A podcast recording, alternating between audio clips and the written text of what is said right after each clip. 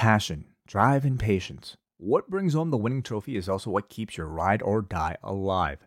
eBay Motors has everything you need to maintain your vehicle and level it up to peak performance. From superchargers, roof racks, exhaust kits, LED lights, and more, whether you're into speed, power, or style, eBay Motors has you covered.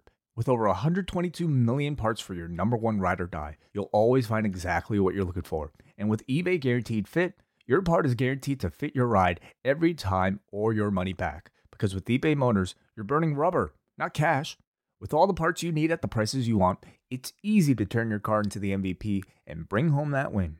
Keep your ride or die alive at ebaymotors.com. Eligible items only, exclusions apply.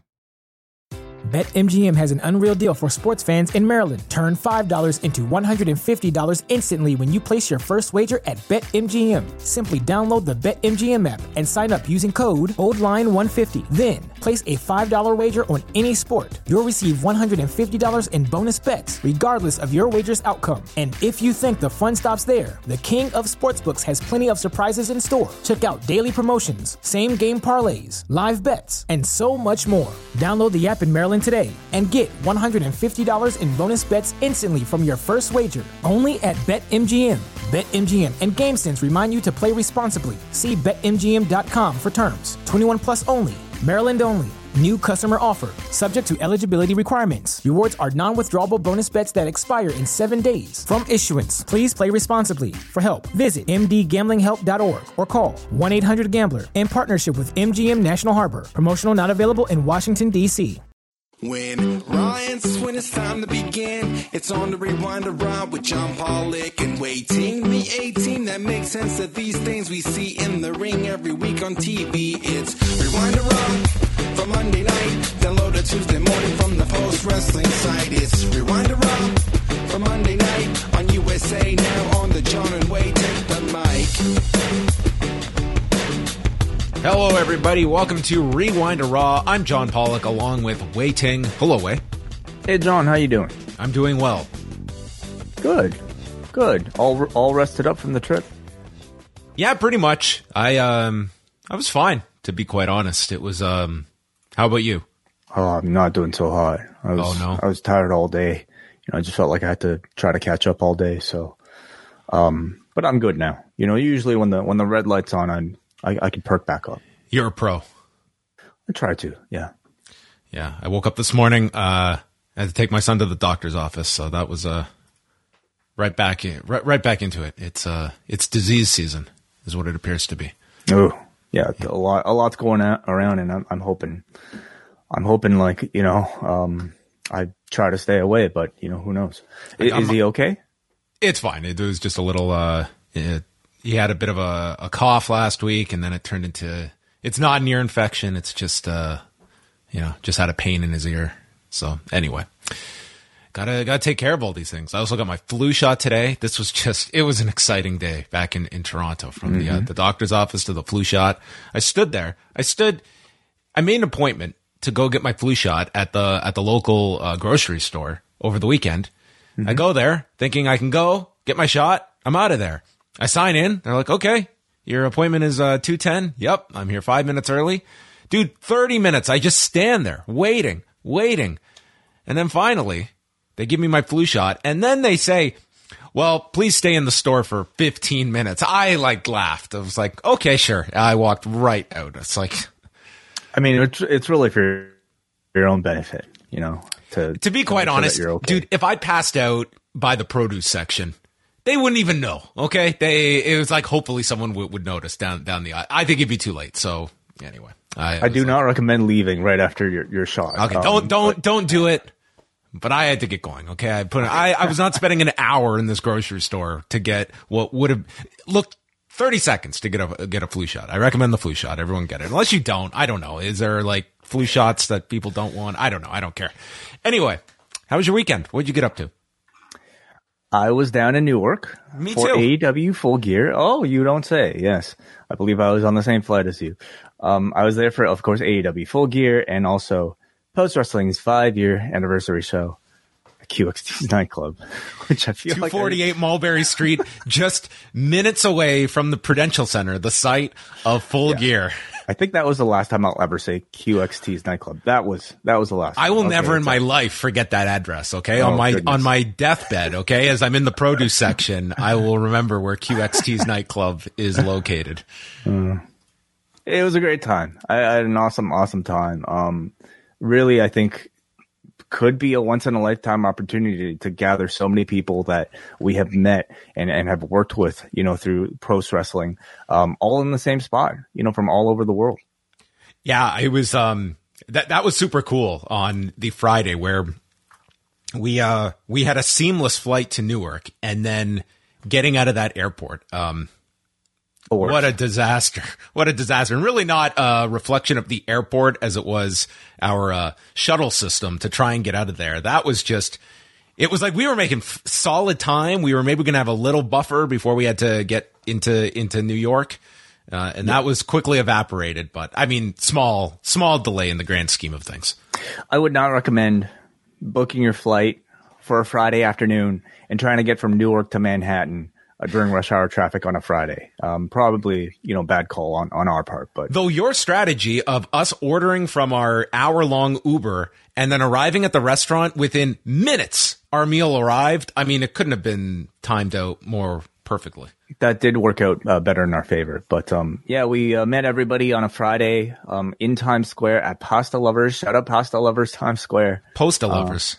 Posta Lovers, that's right. Yeah, um, and it was a great time. We we saw a lot of people. Um, met Andrew Thompson for the first time. We met Benno. Andrew for- we met for the first time. Yeah, I was. Uh, yeah, it's it's so weird. You feel like you've met these people, but technically had not met Stephanie Chase for the first time. Uh, met W. H. Park for the first time. I mean, it was just a great time. Yeah, shout out the pasta lovers. All of us will always have pasta um, in our in our history. I'm trying to get the photo up on screen here, but uh, there you go. There you go, everybody. The professor. Look at this. the professor arrived. Uh, there's That's uh, right. Jordan Goodman, uh, Davey Portman, who was uh, who was battling uh, Earth that day and uh, was a was a true champion all, weekend. Really, everybody was. Uh, yeah, Scrump there. Uh, that that's Braden, who it looks like his eyes are closed. Very apropos. Mike Murray in the back. John Cena, Stephanie Chase was there. Of course, Queen Nora and Vivian, the uh, you know the purveyors of the of the C block. I don't know if it's a shared queendom, but uh, at least one of them uh, lays claim permanently. Mike Murray. Uh, yeah, so it was it was great. It was just such a fun weekend. Like I don't uh, I don't have uh, too much more to describe beyond. I just I just had such a fantastic weekend, seeing uh, so many people and uh, being down there. Just uh, get, getting back to uh, covering an event in person was a lot of uh, very enjoyable for for me as well. And as much as I was looking at Saturday as being like a uh, I figured like this is going to be a really taxing day by the end of it. I, I really didn't feel it by the end. Like I was I was in pretty good shape by the time we finished that post show on Saturday night, and I thought I was uh, I thought that would be just I thought our show would be terrible Saturday night. I actually listened back. I was like I, I thought we uh we had a lot of energy for starting at roughly two a.m. on Sunday morning, technically as uh yeah. I guess I guess you and I have been been preparing for uh, working on little sleep. I think we we've prepared in in different ways. Um, yeah, like uh, you know, even if given the opportunity to sleep in, I don't know if I'm able to anymore. You know, I just kind of I couldn't. I, I woke up at eight on my own the next morning. I got like four hours of sleep and I was good. Yeah, Yeah, Wa- yeah. I wandered it's, around. It's, Yeah. it's fine. I mean, we're probably going to chip away a few years from the uh, end of our lives, but um, you know, for now, it's worth it. So th- uh, thanks to everyone that showed up at the uh, at the anniversary show on Saturday. We got to meet uh, so many uh, of you as well, and it was uh yeah, it was good. Just uh, a great turnout, uh, fun vibe. We got some great questions, and uh, of course the real digital team that uh, that spearheaded this whole idea and just uh, presented it to us. Wai and I was like, all right, we're down. Sounds great. Yeah, yeah. Shout out to Real Digital and uh, uh, Robert Pearson, of course, uh, for stellar, incredible production and uh, the recording. Uh, we're going to release at some point on the Patreon, so just uh, look out for that. Won't be this week. We're probably gonna have to, you know, get it back and do some, uh, put put some final touches on it at least. But um, yeah, you you guys will know all about it. So that will be coming up for uh, cafe members. So you can uh, look forward to that in the uh, in the coming weeks or so as well. Um, also, this week we're going to have the return of Rewind Away on Tuesday night. We're going back to December 11th, 2002, NWA TNA at the Asylum. And that is what I watched today. Wai, what a, uh, what a show this is that we are going to be reviewing. Headlined by Jeff Jarrett and Curt Hennig for the NWA World Heavyweight Championship. A very, very young AJ Styles against an even younger Amazing Red. We are also going to talk about the first, and to my knowledge only, chair and chain match between R Truth, Ron Killings, and BG James. Probably you will find out why it was not a gimmick that was ever repeated. Sorry, what, what was that again? A chair and chain match Wai because somebody Chair and chain. You know when you have a chain match and you chain your your opponent and to each of their wrists, they're tied together with a chain.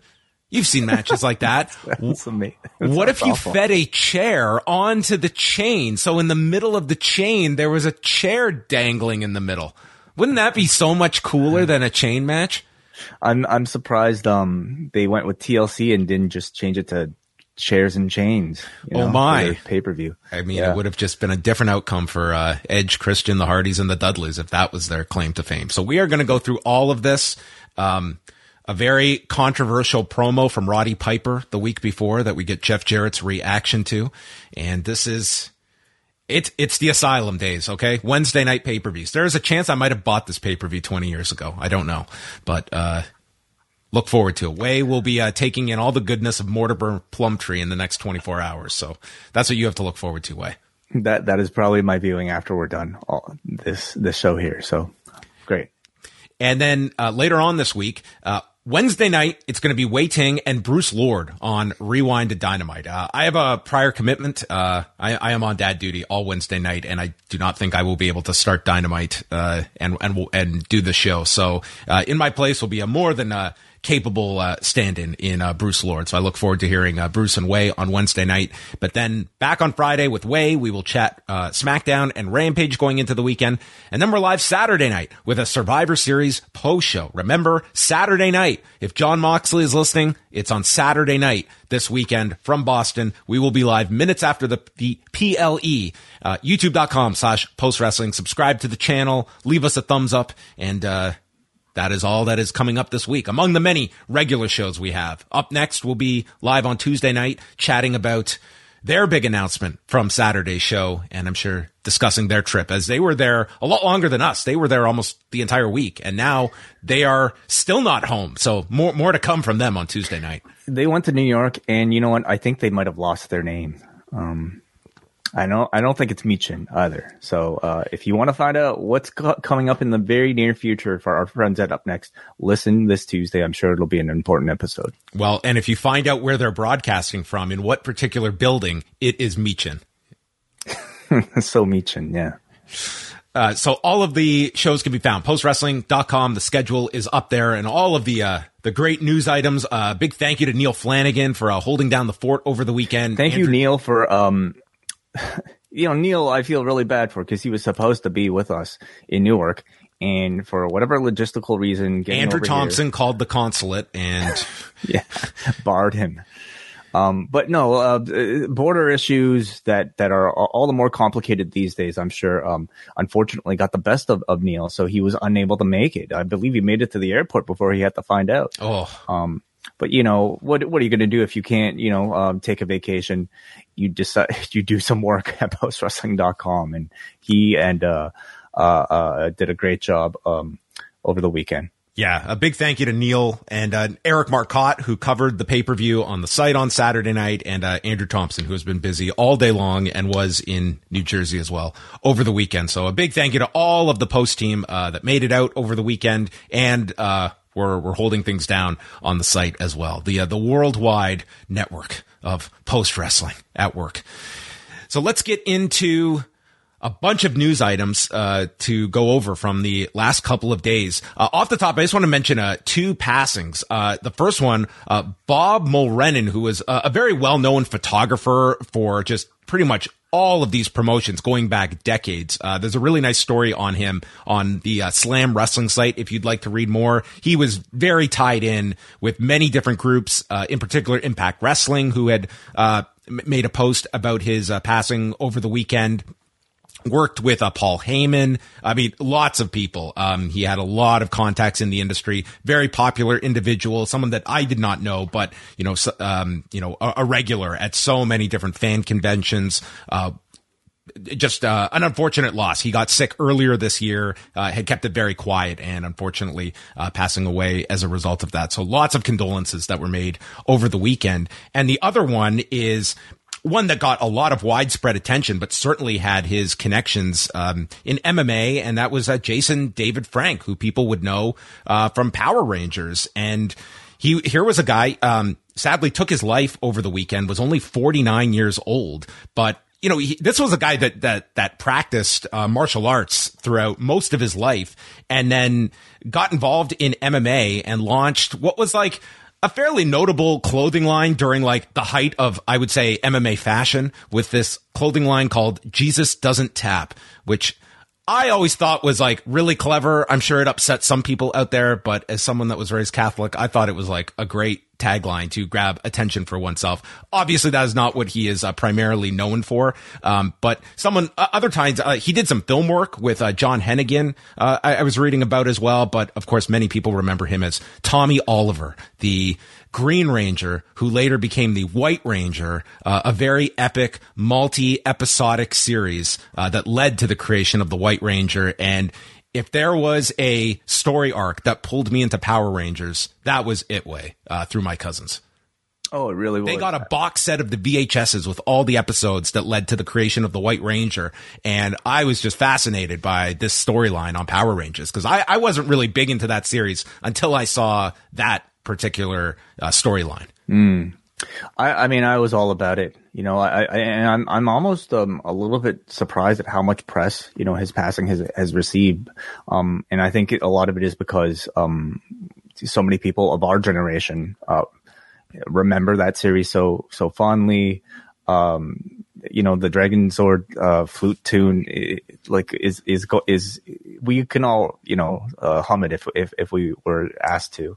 Um, but uh, yeah, has had a lot of connections to MMA, of course. Um, I think uh, one he had several was, fights as well. Like he was, I looked this up. He was four zero oh as an amateur, and then he won a pro fight in 2010. And mm-hmm. you know, it was like tongue in cheek, but like people were like throwing out his name when CM Punk was getting involved. It's like it was yeah. like he would have the credentials, like if you were going to go that route. But n- nonetheless, it was like this was a guy that like he was very involved in in like martial arts and mixed martial arts for a very long time, and a lot of uh, MMA personalities commenting uh, on his passing and who he had been involved with. Mm. So anyway, uh, rest in peace. Um, you know, he had four children. It's a, it's a really tragic uh, story involving uh, Jason David Frank. Over the weekend, uh, in addition to Full Gear, there was also a New Japan and Stardom's histo- historic crossover event uh, that took place in Tokyo at the uh, Ariake Arena with an announced attendance of 7,102, which uh, for either group is a very good number in 2022 post-pandemic pro wrestling in the country. Um, did you get to see any of the show, Wai? I did. I saw uh, the Tom Lawlor uh, Syuri match, uh, the, where they were teaming against um, Giulia and Zack Sabre Jr. and also the main event.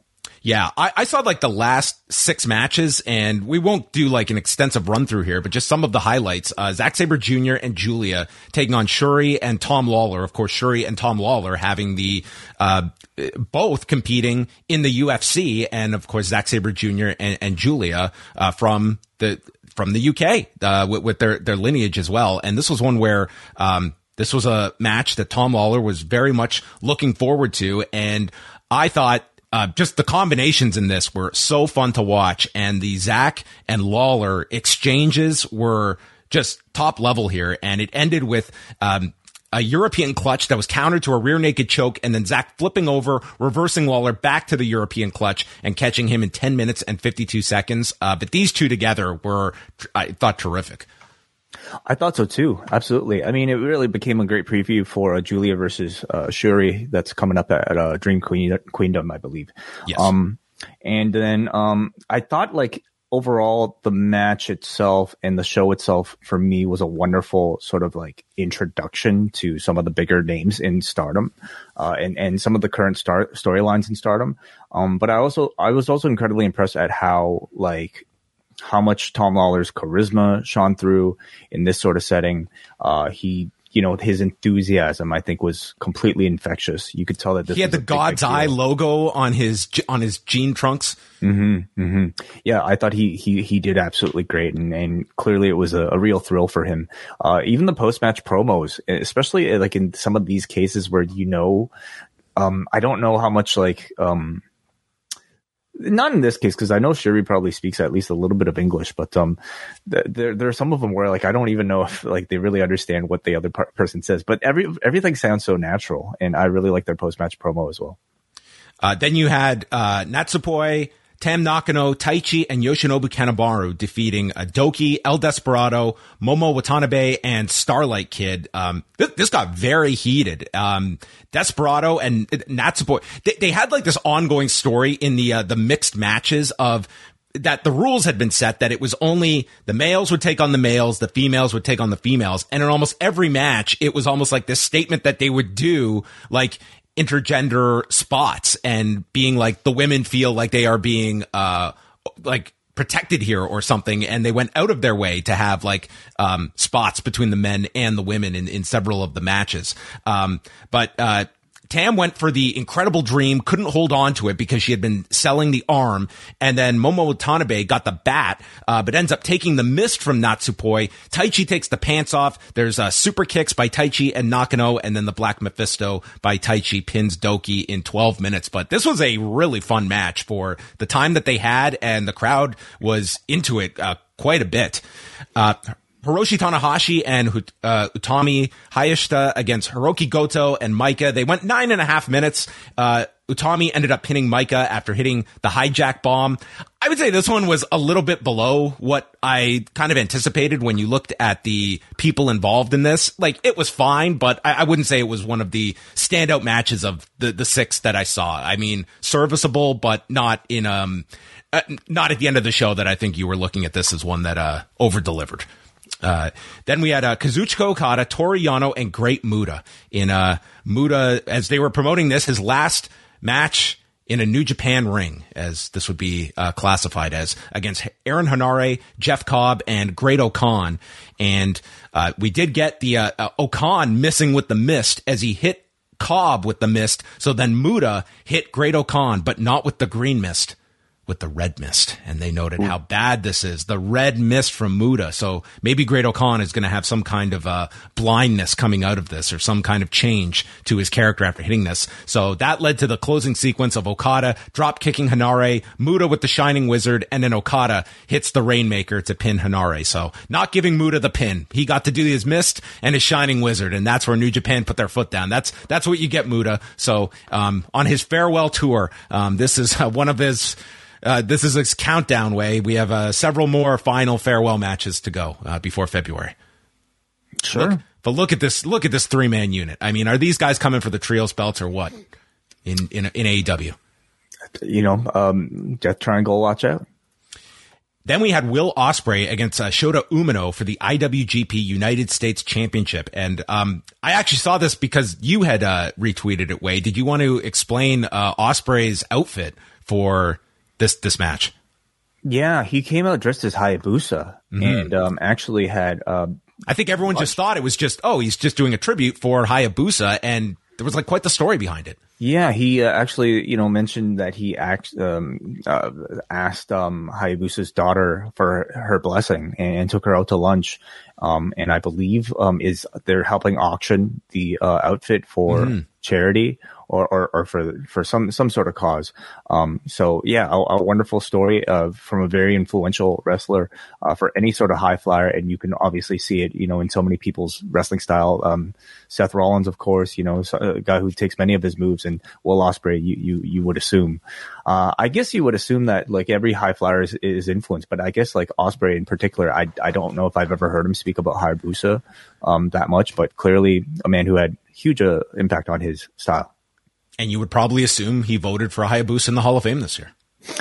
If he has a vote, do wrestlers get votes? Yeah, I guess yeah, every absolutely. every reader does. Active right. wrestler, no, not readers. It's it, the ballots are sent out selectively.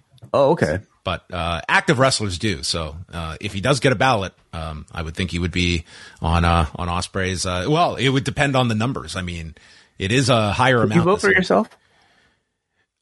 You can vote for yourself. Yeah, yeah. There's nothing okay. stopping you from voting for yourself. I mean, that's how a regular election works. True, you can, right? You, you can vote yeah. for yourself.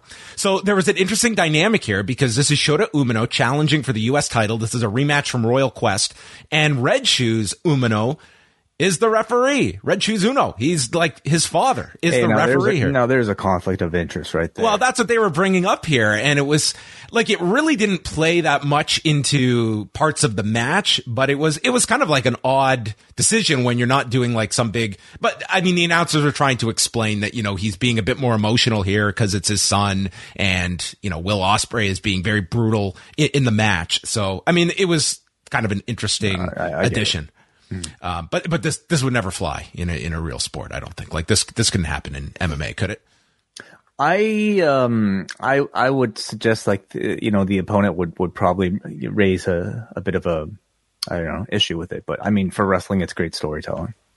So you had um, playing off of Royal Quest, you had Ospreay delivering the strikes to the back of the head, but Umino uh, survived. He ducked a hidden blade and landed a big pump up knee, uh, pump up knee strike. Ospreay then countered a Death Rider. Stormbreaker is blocked, and we're just getting into all of the the intense finishing uh, sequences here. Elevated Death Rider, and then the follow up gets blocked, and Ospreay hits the hidden blade to the front, and then one from behind for the Stormbreaker.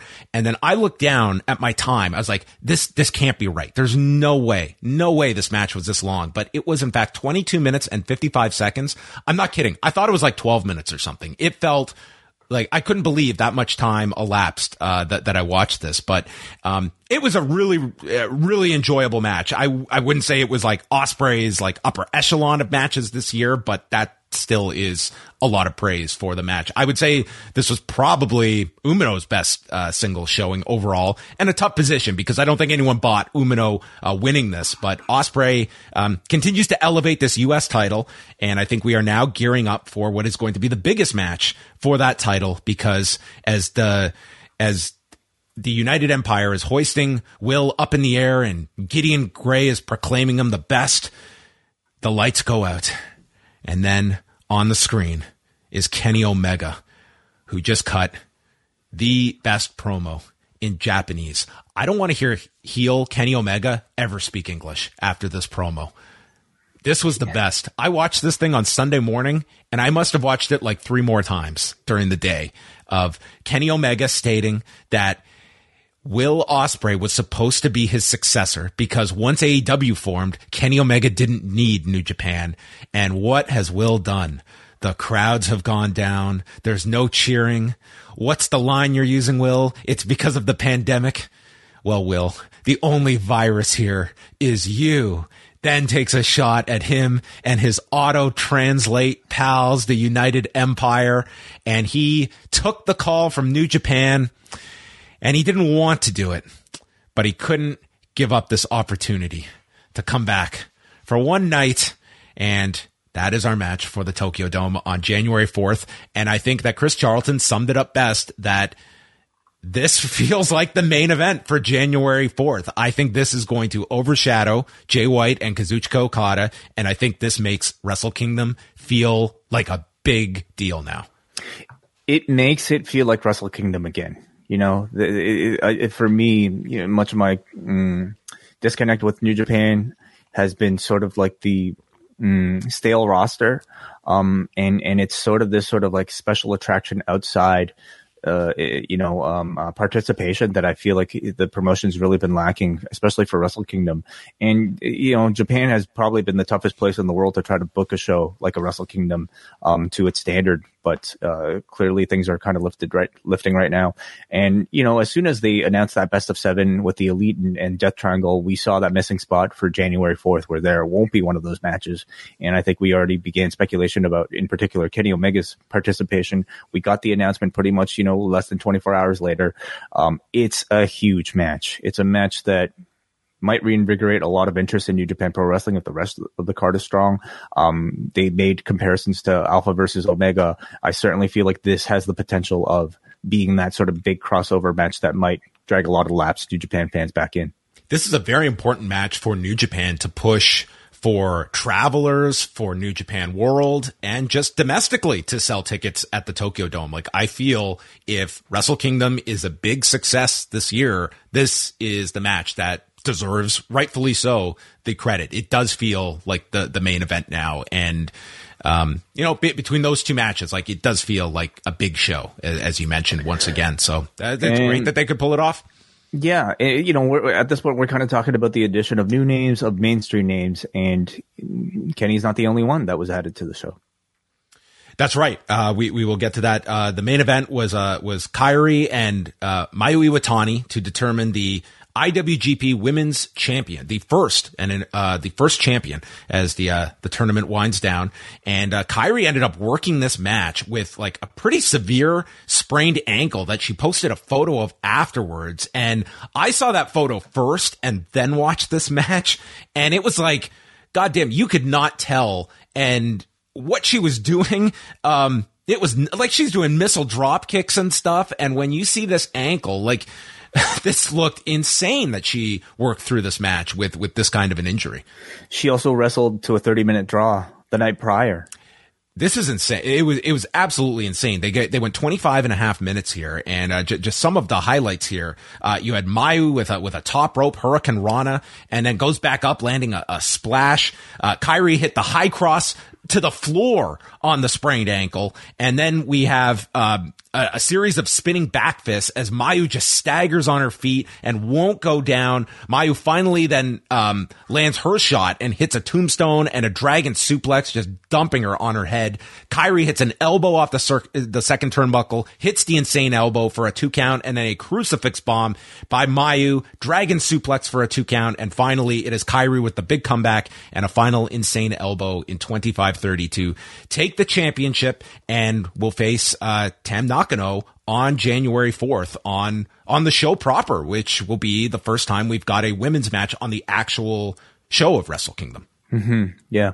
Um, you know, I think Kairi really is probably your perfect choice, you know, for one of these. Like essentially this IWGP Women's Championship, it, it kind of tells me that like she's sort of uh, the transition uh, unofficially between you know uh, Stardom and, and, New Japan Pro Wrestling. Um, it's a championship that's I would assume would be defended um, on the in, in, some of those uh, New Japan US shows, um, mm-hmm. and and has a role on on a show like a Wrestle Kingdom. She is by far the biggest name in that company right now, and even within a New Japan roster, I would probably consider Kairi to be one of the bigger crossover names. So I think her addition to Wrestle Kingdom, um, to me adds a lot of excitement for Wrestle Kingdom. It's a huge match for Tam Nakano. Probably, I mean, by far, obviously the biggest stage that she'll, she'll be able to wrestle on. Uh, from the little promo I thought she cut, uh, in the ring. I, I mean, I, I, the, the confidence was full on. So I'm very excited to see her, how she does on such a big stage. Yeah, and as Wai mentioned, it's it's uh, Syuri and Giulia, December 29th. That's the Sumo Hall Dream uh, Stardom's uh, Dream Queendom show that will also have Kairi against Utami on on that show as well. Mm-hmm. So some some very big shows in a, a small amount of time because uh, sandwiched in between that show and January 4th is the Muta Nakamura match on January 1st. So there, there's going to be a lot of eyes on various Japanese products over, I would say that month because you extend it to Sting and Muta teaming up. Like there's, there's quite a lot going on in Japan over the next couple of months. So, um, I, I haven't seen the entire show, but what I saw, it was a very enjoyable show. They drew a very good crowd and I would think that it's a concept that they will continue. It's, you know, it, you've created this title and I think there's other combinations to be had. But I really enjoyed the Zack and Tom Lawlor stuff. There's a lot more that those two can draw from.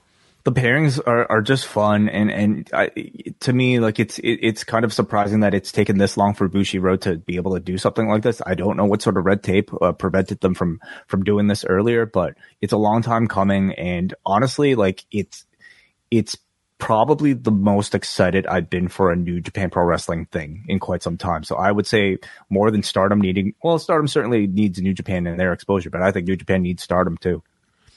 Next story up is an interesting one, to say the least. This was first reported by Marc Raimondi that Cain Velasquez, who we have been documenting throughout the year, he is he is out on bail, and he is making a request that while out on bail, he can wrestle for AAA on December 3rd on their show in uh, Tempe, Arizona, um, which is where he wrestled at in, in university for Arizona State. Um, this is the show that AAA is running. And, um, at last check from WrestleTix, not a show that has been selling well. Like under 500 tickets are out for this show. But, uh, Cain, Cain wants to wrestle, and uh, a ruling is going to be made of whether he can do this or not on Tuesday. So we will know if AAA can use Cain Velasquez, which is um, a an odd addition to this show. Yeah, potentially. Yeah, to have to have a special attraction be somebody who's currently out on bail for attempted murder. Attempted murder is definitely definitely a choice. Um, it's going to raise sort of that issue of like you know where you stand on the uh, on on on on where Cain Velasquez's actions um, are. Um, of course, we all know the story by now. It's a very emotional one that a lot of people are going to. There's a lot you know, of sympathy for Cain Velasquez in this yeah. situation. It's yeah. um you know I I would say overwhelming. I would say like the public support. At the same time, like there is, you know, this is a you know, it, it's one that is going to draw a lot of attention to this, and I, I don't think AAA is going to mind that.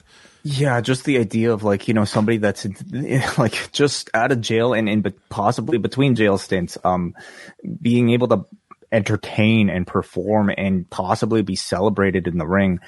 I just uh, I don't I don't feel comfortable, you know, with that. Um, but I mean, shit, it's I guess they're quite desperate for for a big name act, and and maybe you know, for if from Cain's perspective, um, legally, if he's able to be granted this, then why wouldn't he ask? I guess. Yeah, I guess it's just um, it's just an odd thing that you would like with all that's going on in in his personal life that this would even be something crossing your mind, but obviously it is enough that he is going through the you protocol. Make, you got to make money, especially like with what he's facing. Yeah. Right? So anyway, we'll we'll know on Tuesday. It's either going to be a yes or a no. I, I don't know how um uh they, they will grant or or not grant the, this request and what is going to go into this thinking for them. But um that's a story I did not expect to see today. But that that is what is going on. Uh, a few other uh, quick things here. So WWE has apparently made a verbal commitment uh, to a group in in Nashville that is leading the the cause for a new enclosed stadium to be built. Um, this is in Nashville, Tennessee, and it would be the home of the Tennessee Titans. And WWE has apparently given a, a verbal agreement that if this stadium gets built, uh, they will bring WrestleMania to the stadium in 2027, which would be WrestleMania 43. Ready for WrestleMania 43? Wai? I, am I ready to be 43 myself? Jesus, no, not at all. But okay. So um, this was reported by the Tennessean newspaper, and WWE did give a statement noting Nashville has exploded as a cultural center in the United States and as the land of opportunity. WWE looks forward to hosting many events in partnership with the great city of Nashville at the proposed enclosed stadium. So that is, um, if the stadium gets built, um, you know, Nashville, they had a very successful event there over the summer at Nissan Stadium for SummerSlam. And, uh, we do know at least the next two sites of WrestleMania through 2024, uh, 25 and 26. There are not any, uh, cities that have been, uh, linked yet to those events. So this is how far out they are forecasting, uh, a potential WrestleMania in Nashville. Well, listen, the fact that it's um it's being proposed in in this particular city tells me that I think we've got Jeff Jarrett's uh, next uh, major appearance lined up already. You know, five five years down the road. Um, is he already in the Hall of Fame? Yes, he is, but oh, he could go in again. Sure, why not? Yeah, um, he'll go in with the Bullet Club. Uh, he'll go in with the Bullet Club. Maybe he'll go in as part of this faction with Jay Lethal and Satnam Singh somehow. Somehow okay. he'll justify that. Yeah, maybe uh, maybe maybe, maybe they'll induct uh, Immortal into the Hall of Fame. yeah, they're yeah, here. Sure. uh, WWE has announced that the, the Royal Rumble has now surpassed a $5 million gate for January 28th at the Alamodome in San Antonio, Texas. So this will be the largest Rumble gate in the history of the event. Uh, last report from Russell WrestleTix has over 30,000 tickets out for the show. So this has been a, a giant success, uh, thus far for the company coming up in January. Um, being the elite returned on Monday Wai. Did you watch today's episode? I did watch it. Yes. Well, there was a lot to take from this episode.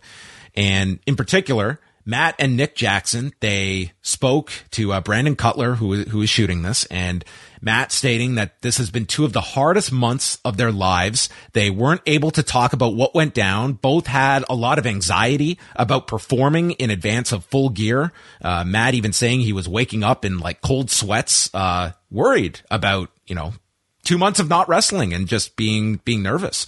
Uh, but said the full gear felt great. This was done the day after. Uh, this was done I guess Sunday morning and said that Full Gear felt great and gave some backstory on the Kansas song that it's a song that they used to listen to with their dad and would come out in their backyard fed to and only got clearance for it, they said, at the 11th hour. So it was obviously a late uh, decision that they were going to get the, the clearance for it, but there is, I guess, some history and I just picture, um, Papa Buck rocking out with young Matt and Nick to uh, Kansas. I think we need the Papa Buck version of "Carry On, My Way, way of, of uh, Wayward Son." Absolutely. Well, yeah. they're returning. Uh, they're returning to California next year, and there's always that that chance, maybe a live, a live tribute to the to Kansas. Oh, you know by. what? Whatever karaoke they're doing, that yeah, it's it's going to be there. Um, so is it coming back for them? Is it staying with them?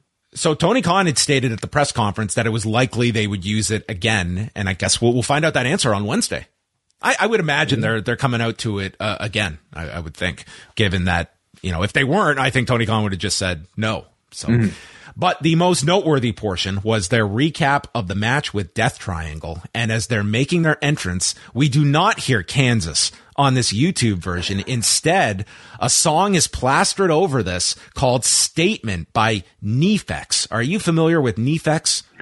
Um, I'm not. I'm not, John. No. Well, I did get familiar with them this afternoon as I dug into this song, which was used over top the footage of the trios championship match. And first of all, they isolate the fuck CM Punk chants very clearly for everybody to hear that is watching Being the Elite. And then this song plays, which includes the lyrics, I don't ever slow up. No, I don't take shit. I got no love for the fakeness. If you want to play tough and want to hate this, I'll always show up and make a statement. And the pettiness, a reflection of the emptiness. Hilarious. You think you're worth my time. You're delirious. Mysterious because you hide behind a fake exterior. Inferior. You know I'll always be a bit superior. Get off of me. This ain't no humble brag. I want you to hear words. You can say them back. I want you to feel free from the chains at last and to believe in what you got. It was built to last. Yeah. Oh my. Okay. Um, I, I I I don't think they would have looked that deep into the lyrics of this replacement song that they used on on a YouTube video, right? Just to avoid a copyright. These strike. guys, these guys, not looking too deep into things. I mean, I I don't know. I mean, I was very surprised that they isolated the fuck CM Punk chants. Well, it was a notable part of the entrance. Um, but yeah, you mean from a legal legal perspective? Uh, just being so blatant about it in in in this video. I mean, these are still uh, three EVPs as well. Um, right. Um, and you know this this was very much their statement on the matter. I think um, I think this spoke volumes uh, about their their feelings, which are probably not surprising to people. I was just um, this was their way of addressing the elephant in the room, and I think you got that out of their system in this video. Perhaps.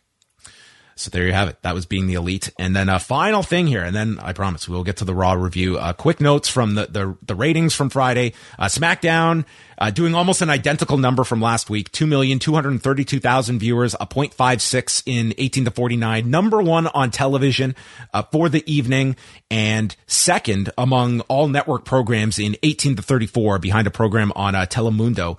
But um, this, both SmackDown and Rampage had big spikes in female viewership. It was, it was interesting to see. For the example of SmackDown, their female 18 to 49 audience was up 10% and it was, you know, their highest in several weeks. Uh, male, their male audience with, was either equal or down from the week prior. But overall, like, again, it was, uh, it was you know, standard SmackDown number, which translates to a very good number when it's uh, number one on television. But their um, their female 18 to 49 number was their highest since the night of Vince McMahon's resignation. So you're going back several months that uh, female viewership in the key demo was that high.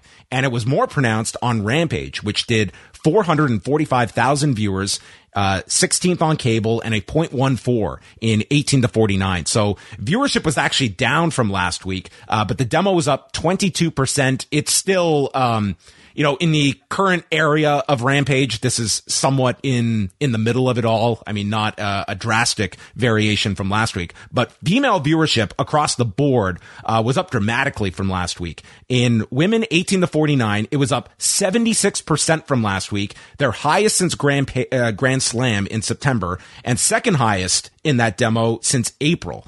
Uh, for 18 to 34, women were up 80% from last week, but that was more so last week was really down. And then women 35 to 49 was up 71%. And this was not reflected in men. Men, it was either, um, small decrease or small increase. There was not a whole lot of movement there. Um, so obviously, they have found that the key to their female viewership is Jun Akiyama. I think this has been what has been uncovered from Friday's numbers. But both both shows did like well with with women on Friday night. I and, and granted, this is one night you can't really um, dig too deep into it unless it's a pattern of some sort. But that that was my takeaway from uh, Friday's numbers. was there any explanation through the competition? I mean, there was, uh, they were going against the NBA. I mean, that was, uh, that was the top thing on, on, cable. Like, it wasn't as though there was anything out of the blue that they were, uh, going against. Rampage was third in its time slot behind the NBA game and on Patrol Live. So, um, yeah, it, it wasn't like anything that, that jumped out at me as to a reason why. Um, but something, something worth, worth noting. Maybe, uh, if it plummets, and Jun Akiyama's not back, then I think that there's your answer right there to uh to just uh, settle. And the countdown show that aired right after Rampage, it did uh 234,000 viewers and a 0.06 85th for the night on cable. And our final thing, I know you wanted to know about this Wai, Young Rock, 1,360,000 viewers. So it fell in viewership, but they were up this week in the demo, up 22% and uh, beat two shows in 18 to 34, still last in viewership and 18 to 49 among the big four networks. So that's the latest on Young Rock. So good? I didn't see uh, Friday's show, so um, I don't know what we're up to at this point. They're going at a rapid pace through the Attitude Era right now. That's that's what they're up to. All your news can be found at postwrestling.com, and we now shift focus to the MVP Arena in Albany, New York not often that you're in an arena named after one of your stars. I yeah, you you figure he would have had a bigger role on the show. On main event, they had Alba Fyre beating Tamina and Akira Tozawa over Grayson Waller, and it was noted and later seen on Raw, Akira Tozawa appears to have graduated out of the ninja outfit. Yeah, he's got a blonde look now, um, and I'm very happy he's no longer a ninja. It's wonderful news. Uh, did you hear about uh, Monday Night Football tonight? No. It was the 49ers against uh, the Arizona Cardinals and George Kittle, who's on the 49ers. He's a big wrestling fan. Pentagon Jr. is at the sidelines and George Kittle goes up to him and they put a mask on him and Joe Buck is calling the game and acknowledging Pentagon Jr. And this was on this was on the ESPN game tonight. So that's some, incredible press. Yeah, quite Pentagon. the weekend for uh, Pentagon Jr. I was waiting right. for Joe Buck to weigh in on uh, who he thinks is going to take the match number two this Wednesday. Maybe you could have given him a bell hammer to use in the game. that would have been a great, a great tie in there. Hand that to George Kittle. You need the hammer. Uh, Raw. This is my takeaway. Okay. The third hour was incredibly long for me. It was just two extremely long matches. Number two, I don't ever need to hear War Pigs by Black Sabbath again. I am ready all uh, uh five days out. I don't need to hear this song again. I think they played it 50 times on tonight's Raw. I mean, they pay a lot of money for these songs, and I suppose oh, they, they like to get their money's worth. They are. They're getting it and then some. Kevin Owens starts the show after his reveal on Friday as the fifth man for War Games, and he is coming for one man and it's not Sami Zayn, who he considers a brother. He's coming for Roman Reigns because it's been two years since they fought. So he's taking out all of the bloodline members. So the next time he comes for Reigns, no one will be there to help him. So he was invited to SmackDown Friday. So he has returned the favor and out come the Brawling Brutes and Drew McIntyre. which was interesting. They're coming from the crowd because they're the outsiders Wai, yet came out to their music. So they um they had some coordination here with the production team. I don't know if it was just like sort of the baby face baby face thing to do, you know, to to have these guys show up to the crowd. Um, Maybe Kevin Owens just couldn't swing them a dressing room. He But got him never- tickets. He got him comps. that's never happened in, necessarily in the past. You know, if you're invited, you're invited. So it's going to be Drew and Sheamus against the Usos on Friday in the advantage match. And then they all cut promos. The Judgment Day interrupt them, and Rhea uh, says that they run this show. Dominic takes the microphone. Yeah. Show some respect for the Judgment Day and go back to SmackDown and tell my deadbeat dad I said hello. Balor calls them all clowns, and it leads to Sheamus stating that he doesn't respect Finn Balor. Even though they only live 10, 10 miles apart in Ireland, he thinks that Balor is a plastic paddy. And then Balor, the gloves were off. He says, Sheamus, even salt looks like sugar. And I'm one salty Irish bastard, which was a hell of a coincidence because Wai got so mad over the weekend. He said this exact line to me. Well, you called me a plastic paddy, so you you had it coming. But then you threw a salt shaker at me and said it was sugar, and that was not kind. And Sheamus issues a challenge for a six man tag, and that is how Raw kicks off. The Brawling Brutes against Balor, Damian Priest, and Big Dom. You know, for like an opening Raw TV match, I actually like this a lot. They're both factions that have been on the ascent at kind of similar timelines on either brand, and um, I kind of liked it. It felt like a, a bit of a special attraction.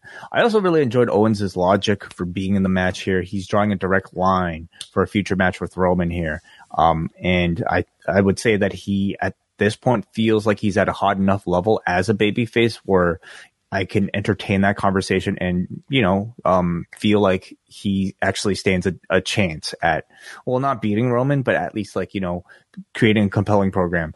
Um, You've He also, you've also reestablished that even through all they've been through, that Mm-hmm. Owens considers Zayn a brother, and I feel that one of them should be on the verge of just being pummeled. And maybe it's like Owens is the one that reigns just, we're going to take this guy out. He is not going to be a threat.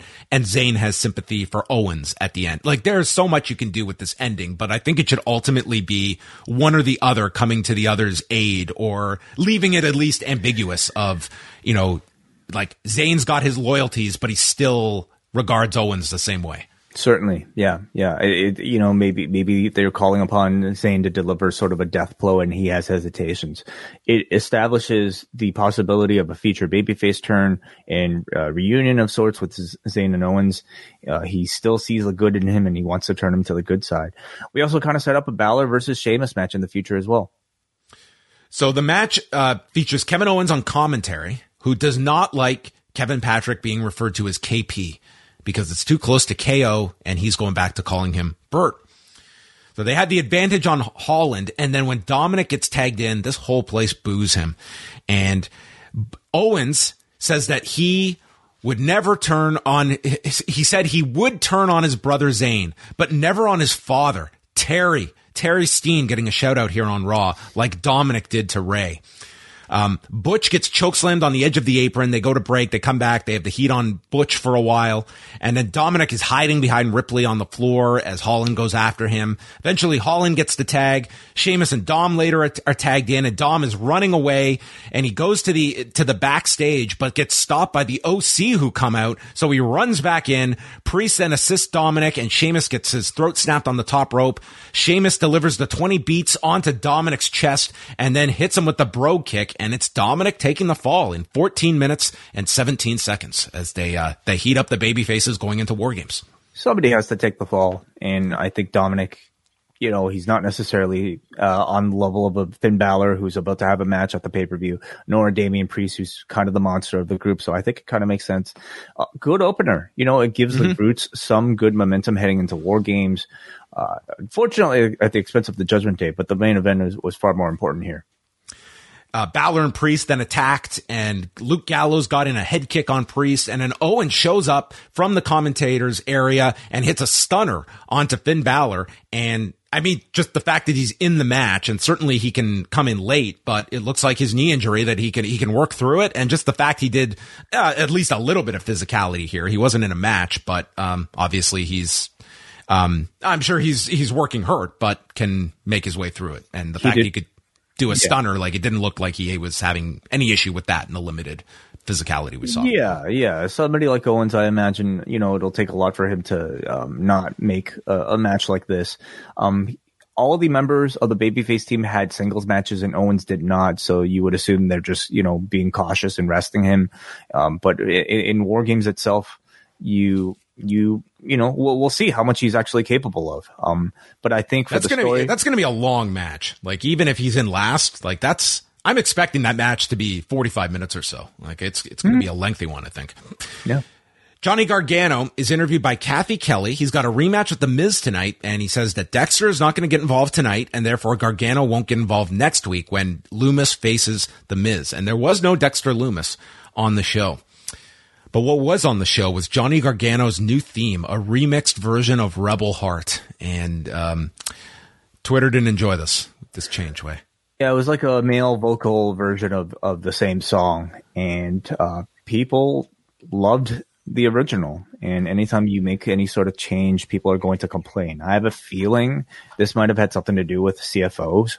Um, I don't exactly know what happened with that entire relationship, nor like what why he was able to use it. You know, uh, for, For the years. past- yeah, and for the past, you know, several months, like you figured the time to, to change it would have been for his first debut, but maybe it took that time to, to, to record something like this. But I, I can't imagine them changing it just because, you know, I don't know, for, for shits and giggles. I have to imagine there is some reason.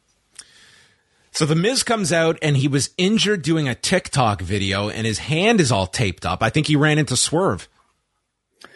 Uh, uh, maybe, maybe. So he's got a, ro- an- a, a replacement to face Gargano, and it's Omos. So Miz goes on commentary, and Gargano hits a suicide dive, and then Omos catches his pescado, drops him on the apron. Miz yanks Gargano off the apron, and then Omos lifts him from the floor. Gargano uh, lands with a knee. Omos misses in the corner, and Omos goes down. So Gargano follows with super kicks, climbs up to the top, leaps, and is caught with a choke slam, and Omos pins Johnny Gargano in 306. And this was a, not a great night for Johnny Gargano all around. It was not. Yeah, I I actually thought that there was a chance that they were going to feed Omos to Gargano as a way for Gargano to rehab after losing to the Miz, which I thought was already embarrassing enough for somebody of you know Gargano's supposed stature. Oh, this was rehab for Omos losing to Strowman. It, it really was. You know, this this very much felt like the typical Vince style of booking, where the giant can never ever beat, a, a- you know, um, sorry, the, the the smaller man can never ever beat the giant, uh, no matter how technically skilled he is. Um, I thought Gargano really needed something coming off the Miz loss, and to see them do this to him makes me wonder, like, what Levesque is planning uh, at the end of all this, because I don't see him just discarding Johnny Gargano as like a you know mid tier guy. Um, but at the same time, this t- style of booking was definitely confusing because now he's having to crawl out of an even deeper hole than he was in. Yeah, he's uh, he's someone that has really spun off. I I think that this Miz program was um, not beneficial for him, and he certainly feels closer to a Mustafa Ali level than. Um, you know wh- wh- where he was that first month when he came back and seemed like they they did have higher plans for him and maybe maybe it's just the idea of you know they wait till Ciampa's available to come back or he's just he's not a featured guy at the moment. They're they're you know seemingly building up to the Lumis victory over the Miz as sort of like maybe Gargano's big revenge, but that if Great. they if they do that, that certainly would not be enough for Gargano. You know, playing accessory to Dexter Lumis. They announced Seth Rollins, Austin Theory, and Bobby Lashley for the U.S. title has been added to Survivor Series. So as of now, coming out of Monday, we have five matches for the pay-per-view on Saturday, but two of those are War Games matches.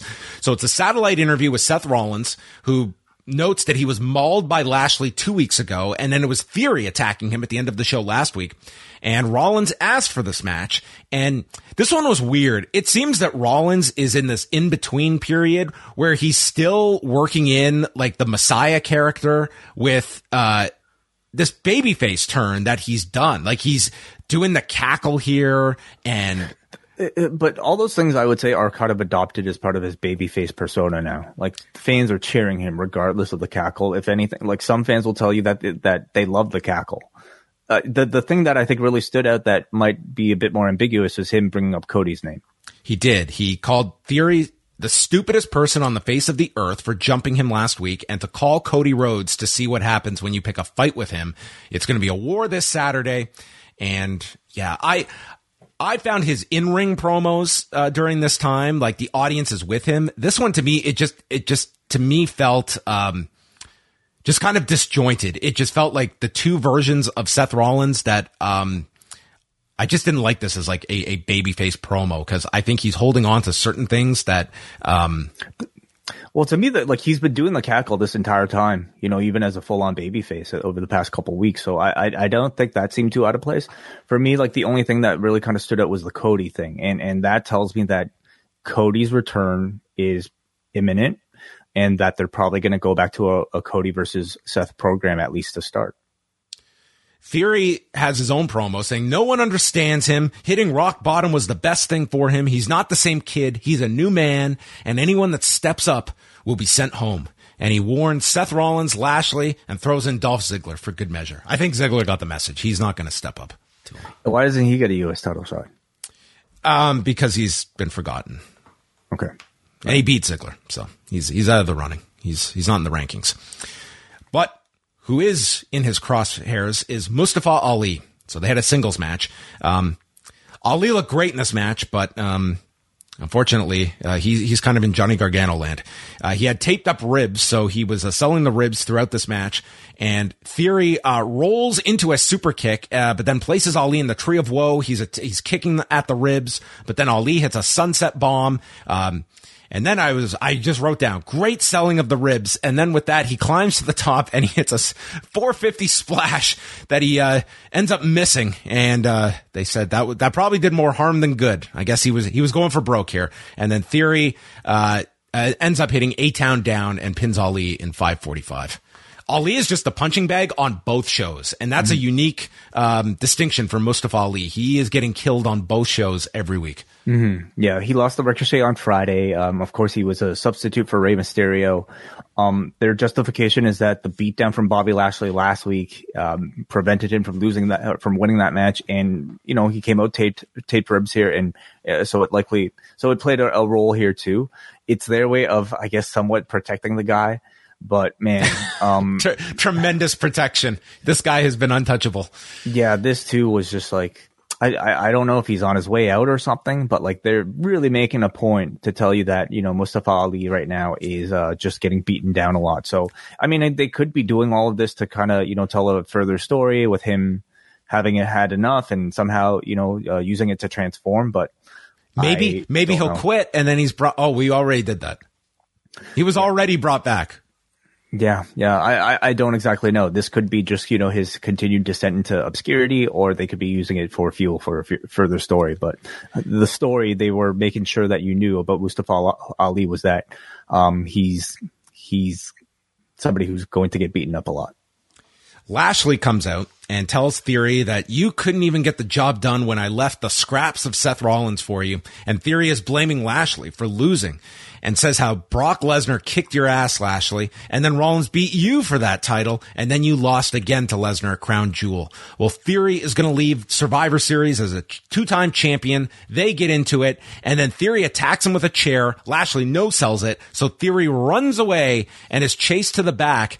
And as he runs backstage, he bumps into Ali and throws Ali at Lashley. So poor Ali gets the shit kicked out of him again by Lashley this poor guy, and he ends up in the hurt lock. I mean, my God, I, I would have loved to have been the person who, uh, Ali shows up at the arena. It's like, what, what do you guys have planned for me tonight? All right, sit down, Mustafa. We're going to have you in this match. You're going to get beaten like a drum, but then you're going to go backstage, but don't go too far because then we're going to have Bobby Lashley annihilate you further. So that Yeah. there's nothing left of you by the end of this show. That's the plan. Yeah, like after seeing something like this, I mean, if there's any sort of like reason for him to uh, get any a push coming off of this, I just I don't know what what they could possibly do because You he- literally could have had a job guy in this role, like just, ju- that's just hanging out backstage that they're saying is ready for the next match, and he gets thrown to the wolves. Like I know they had the Lashley Ali. I'm sure they're going to do that match again, but goddamn, this did nothing. For, Ali just seemed like man. Um, I don't know. I guess that that's kind of his role. that was Like, the he- intended effect. You know, he- like he So, was almost like just a, a punchline here. Uh, isn't it funny? He just like there's Ali who just got beaten up two like three matches in a row essentially over the past two weeks, and uh, we're going to just toss him to Bobby Lashley to get beaten up again. Chad Gable and Otis against Elias and Matt Riddle. And they're really trying to push Elias and Matt Riddle as like, man, this thing is really taking off. I don't know if it is. Not to you and I, uh, at the very least. Do, do you think it's getting popular, these two I- together? I, it's hard for me to gauge because, like, I, I don't know if I necessarily felt that way about you know Gable and, and Riddle either. Um, and, and you know people are, are kind of talking about them as if it was like a legendary tag team. Orton and Riddle, you mean? Or sorry, yes, yes, Yeah. yes. Alpha Academy take Riddle to their corner, and Gable hit this nasty dragon screw onto onto Riddle out of the corner, and then Gable hits a German to Riddle on the edge of the apron. They went through two commercial breaks here. Gable and Otis hit a Steinerizer on Riddle, and then an Otis bomb misses, and the hot tag is made to Elias. And he's in, he hits a neck breaker and a spine buster. Otis then lands an inverted DDT followed by the diving headbutt by Gable and gets broken up by a Broton. Floating Bro is hit to both on the floor, and then Riddle lands on his feet from the American automatic and hits a floating bro after a suplex from Elias, and Riddle pins Gable in 1557. Uh, Riddle and Gable just continue to have terrific chemistry together. I just don't think that Riddle and Elias is a team that the audience is all that into, but it, it was a finely worked match and limited to Elias's hot tag here, and Riddle got to shine for most of it. But his stock has certainly deteriorated over these last two months. Like he has, he has come down a peg or two. I would say the both of them. You know, Elias um, as, as well, coming off of the Ezekiel run. Um, I, I get the sense like this is their way of trying to rebuild the both of them in a tag team setting. And This has not enhanced Elias. This rebranding. This has taken him back to what the whole problem was. Yeah, yeah. So, um, I, I, I, I- wasn't. I'm certainly not much of a fan of, of like what they they've been trying to sell with the bongos and whatnot. Um, but in ring, I, I was actually impressed here. The, the match was the match was good. Yeah. they, they're they're trying to maybe get over just through in ring ability. When and when you're talking about Elias, it's not necessarily something you would imagine. But Riddle is fantastic, Gable is fantastic, and Elias seems to be at least employing some of the fast faster paced babyface style that he was using as Ezekiel in this match. And I I, I thought it was actually a very enjoyable match. JBL and Baron Corbin are at the poker table insulting Albany when Drew McIntyre walks in. So JBL makes a joke about Scotland not being in the World Cup and a challenge is made to Corbin and Drew says he respects his elders in reference to JBL, but not Baron. So he punches him in the face. Yeah, those are Fire way to set up a match. a poker game tends to break into a fight occasionally. There was a feature on War Games with promos from the babyface side, and that took us to Baron Corbin against Drew McIntyre for 17 minutes and 48 seconds to kick off hour number three. Um, I this was the 180 version of Will Ospreay and Shota Umino, where I looked down at my watch at the end of this and thought the show's over. That was an hour. This It- was it- it this was, was so long, and long. Corbin was working this like this is my classic match, and dude, this just never ended. Corbin uh, runs Drew into the post and he takes over, and it is just on and on and on. He's hit with a Glasgow kiss, but then he takes him down with a lariat. Uh, Drew fights back, misses with the claymore. Then Corbin lifts him up for a big Samoan drop, uh, which elicits chants of "You can't wrestle" on the floor. Drew catches him with a belly to belly on the floor, and then JBL interrupts a claymore attempt. So Drew is caught with the deep six, and then Akira Tozawa appears on the desk, leaps into JBL's arms and takes his cowboy hat and runs away. This is so distracting for Baron Corbin that he cannot turn to look at Drew. And when he finally does, he is hit with the claymore. 17 minutes and 48 seconds. That is a number I should never say after Baron Corbin. This was so long. This this totally sucked my energy out of uh this this show in the third hour, and the the, the rest of this show way was a uh, let's just get to the finish. I, I was watching like on delay, so uh, the commercials were kind of taken away from me. So th- thankfully, like I probably had a a view, better experience than you did. But watching in real time, I can certainly understand the your complaint. Um, but I think in ring actually, these two have like good chemistry. You know, they they uh, delivered, I thought, a pretty like hard hitting WWE style match here. Um, a lot of activity. I would also say that I think Baron Corbin has like demonstrated en- enough that I don't know if he's deserving of a "You Can't Wrestle" chant anymore. You know, um, I'm not noticing as much of like you know, sort of like the chin lock um, WWE style in in a lot of the matches that I think we used to see, especially with somebody like Corbin. Yeah, I, I, I, to me, like, maybe, maybe that's fair. I also don't think he is, is at a level either where, um, I, I just don't see him in, the, in, this upper mix and certainly not deserving of like 18 minutes on, on television. To me, that's just way too long uh, for him. I, I have always said, I think this guy has a role on the show, but I think once you go too high with this guy, I think that's when the pushback occurs. And whatever improvements have been made, um, this audience didn't seem to detect it, and I, I, just felt it was it was Wai too long of a match for me.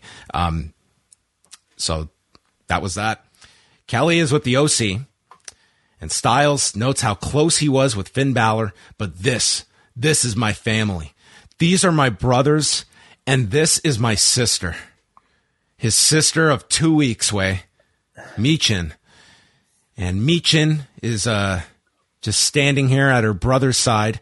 And Balor walks in and warns what happens when you dance with the devil. So they get into a big brawl with the Judgment Day and they go outside and someone's car gets uh, used as a weapon here. So this was our our setup for AJ and Finn Balor. But that's these are his brothers and his sister. Wai. Yeah, she's officially Michin now. Couldn't she be uh uh, Mia, Mia, Mia Styles, or um, well, they're Mia. they're they're siblings by by what? Know. By what? What's their be- what's their history together? They never uh, crossed paths in TNA. I don't know, dude. Maybe there's Me- they they have some secret oaths to join the club, and once you're in, you're in. Alcohol that brought them all together. That's it. Bianca comes out with Asuka and Alexa Bliss, and they note that uh, no Michin, but Michin will be ready for War Games. And as much as they're pushing this name, there were still uh, references to Mia Yim on this show. But on the roster page, they are calling her Michin. That's how she's identified. So I don't know if it's like a slow transition where they're going to slowly get rid of Mia Yim, but we still had both tonight as we did last week.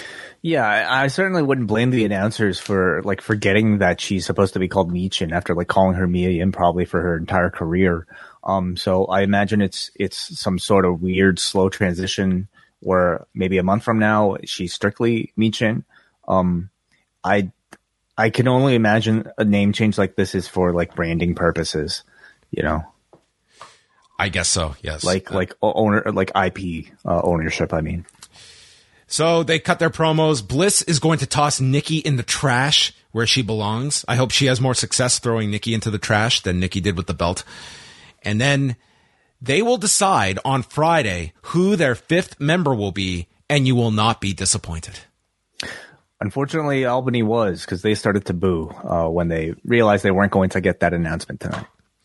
So they're going to reveal it on Friday, and I would think that the. Uh, well, what what are you expecting, Wai? You know, there are actually quite a few candidates. Um, obviously, um, either a Naomi or a Sasha. Um, it could also be Beth Phoenix with Rhea Ripley on the other side.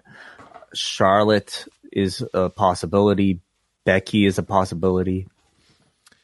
Yeah, I, I, I would say like this probably shuts down the uh this I would say the Sasha Naomi expectation. I think if you're announcing it the night prior, I think it is you don't want that disappointment uh on Saturday night of revealing a mystery person. So um that looks to be that, that, that so you're saying if they don't announce it, I would think if if you had Sasha coming, I think that's the surprise on Saturday night. And I think if you go into Saturday with a surprise, that's mm-hmm. what the audience is expecting. And no matter who comes out, it's a disappointment because it's not Sasha.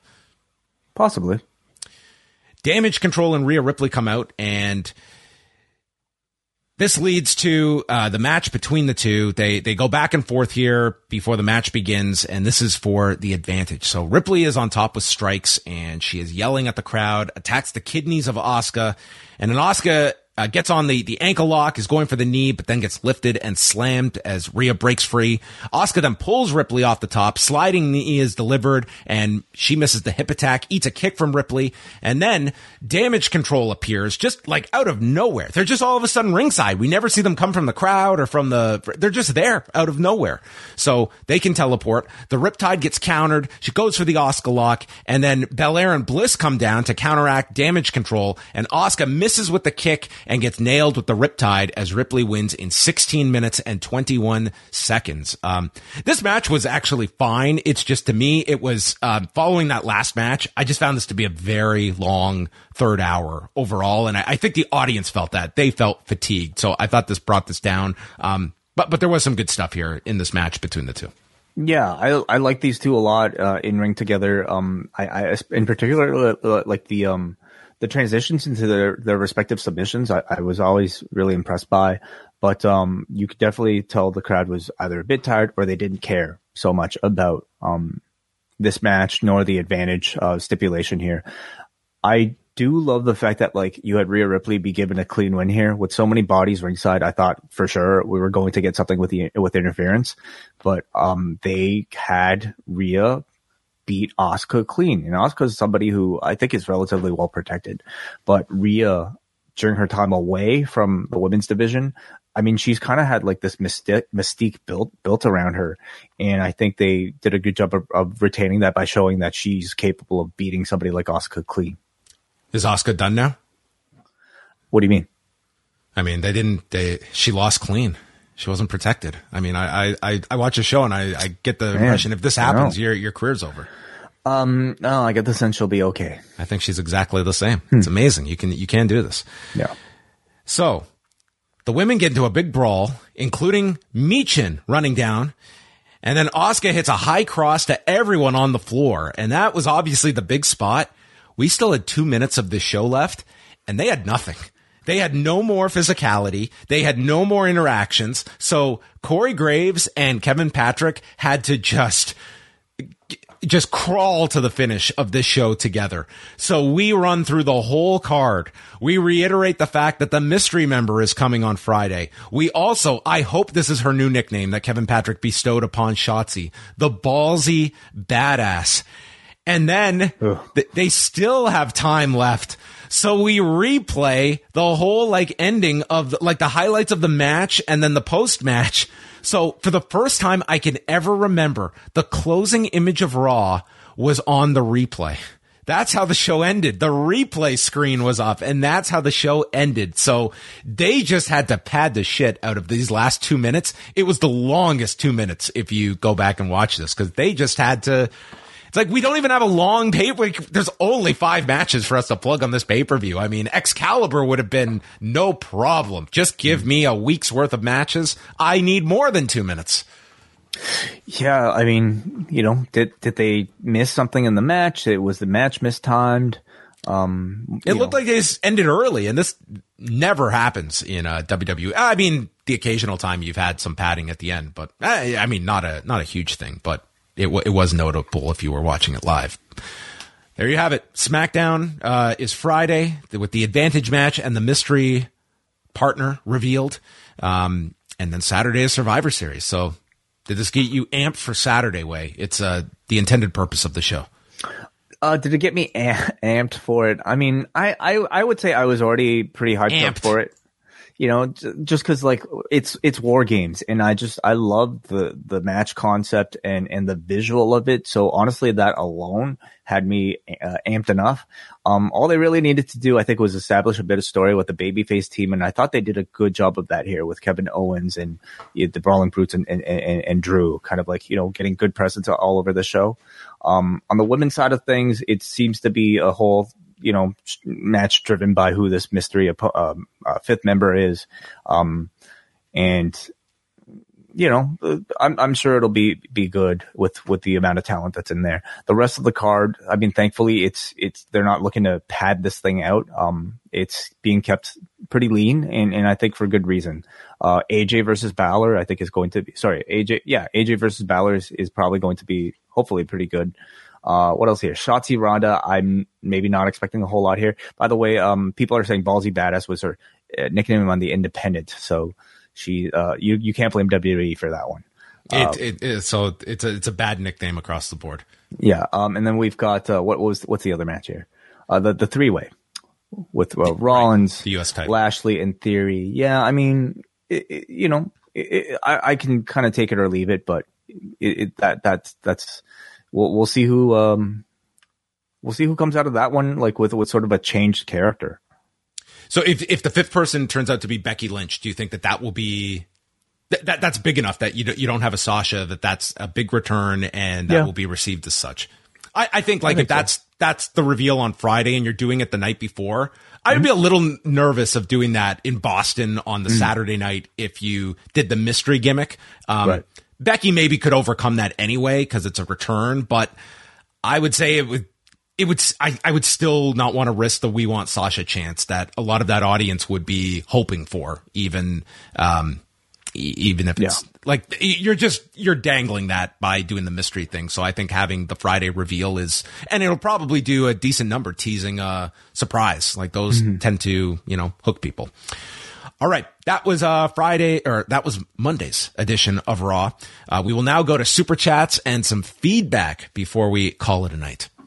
Let's first of all uh, go to our super chats, starting with here, Heriberto Perez, who sends five dollars. Thank you so much for the support, Heriberto. He says, "Thanks for the great content, guys. What is y'all's interest level in Wrestle Kingdom as opposed to the last one?"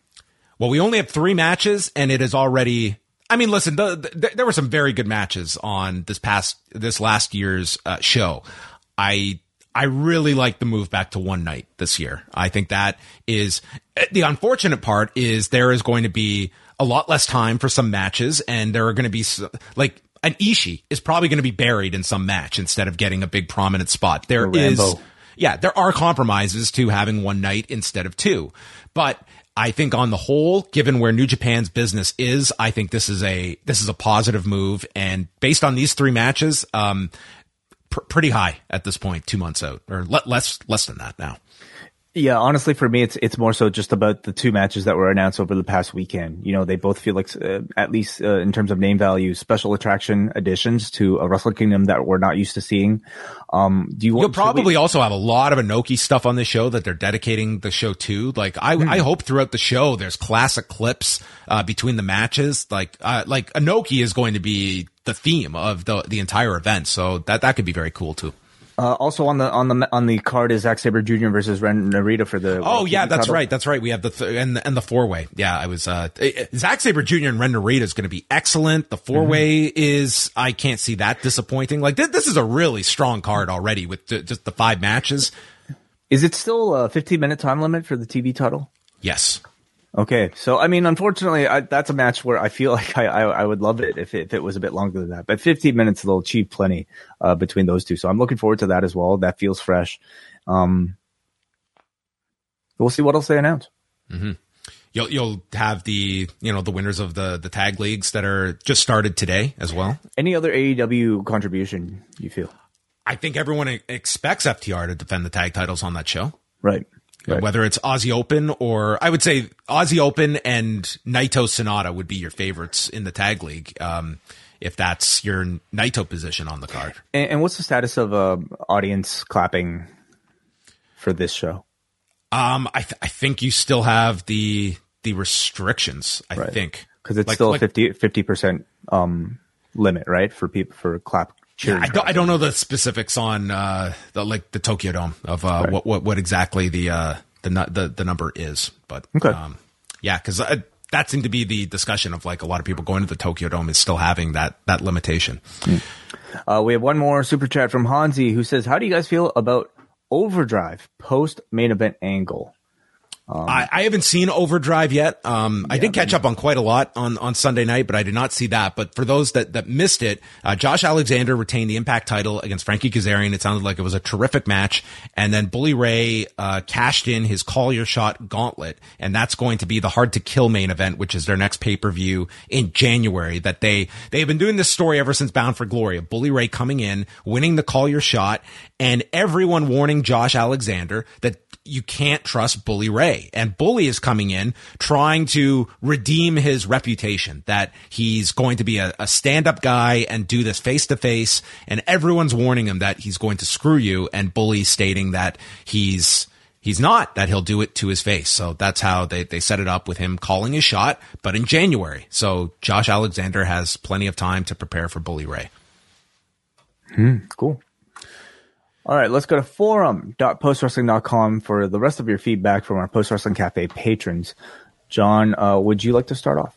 Okay, Benjamin writes, My favorite part of the show was Finn Balor upselling Dominic Mysterio's deadbeat dad line. That Baron Corbin Drew McIntyre match was awful. Aside from them ripping off Don Callis wrestling god line about Kenny Omega, the JBL and Corbin pairing isn't really doing much for me. Rhea and Asuka were pretty stiff with each other. The promo before the match wasn't my favorite. Graves even called Bliss out for being disinterested, which after three plus months of this, I can't blame her. Raquel Gonzalez, Liv Morgan, the fifth woman for the War Games match, it isn't, isn't exactly a surprise. More paint by numbers. I'd like to ask Benjamin who he thinks it is. Well, I think today I don't is, think it'll be Raquel or Liv. No, uh, he might be sarcastic about there. Uh, what? Okay. I don't, I don't know. All right. I mean, also Wrestling God is a JBL thing. Yeah, and has been you know since his title run. Uh, okay. Well, Click actually was was just about to say that. Okay. Uh, okay. and then there's just a conversation about JBL. So that was the only piece of feedback we had today. Thank you. Wonderful. Okay. Well, that concludes tonight's Rewind-A-Raw. A reminder, Tuesday, postwrestlingcafe.com, we will be dropping the new Rewind Away covering NWA TNA December 11th, 2002. You can leave feedback up on the forum. Uh, that will be dropping uh, tomorrow night. Jeff Jarrett versus Curt Hennig, BG James versus Ron Killings. Uh, Amazing Red against AJ Styles. I mean, what a, what a collection. This is the, the infancy way of sports entertainment extreme sex as concocted by Vince Russo. And boy, do we have some news items for everybody. We're going to talk about, uh, the WWA pay per view featuring Sting and Lex Luger. We're going to talk about, uh, a writer for the Atlanta Journal Constitution getting to sit in on the WWE writing team and, uh, and chat with Vince McMahon. And we'll talk about Paul Heyman appearing on TSN's Off the Record. So that's all going to be on Rewind Away on, on Tuesday night. The event is available on Impact Plus. So uh, I believe. Is, you, have like you, a- you have to do search for it on Google, okay? Because Inside Impact Plus, this was a very, I could not find this show in Impact Plus. I literally had to Google it for the direct link and then get it. But once you see that image of AJ Styles looking very 2002 with Mortimer Plumtree, then you've come to the right place. That is the image you want to get. All right. Excellent. I wonder what his sister thought of this look in 2002. Michin, you mean? Michin. I don't know. I don't know. All right. That's it for us, everybody. Thank you for tuning in. Thanks to everyone that uh, joined us over the weekend, and we will speak with you on Tuesday night.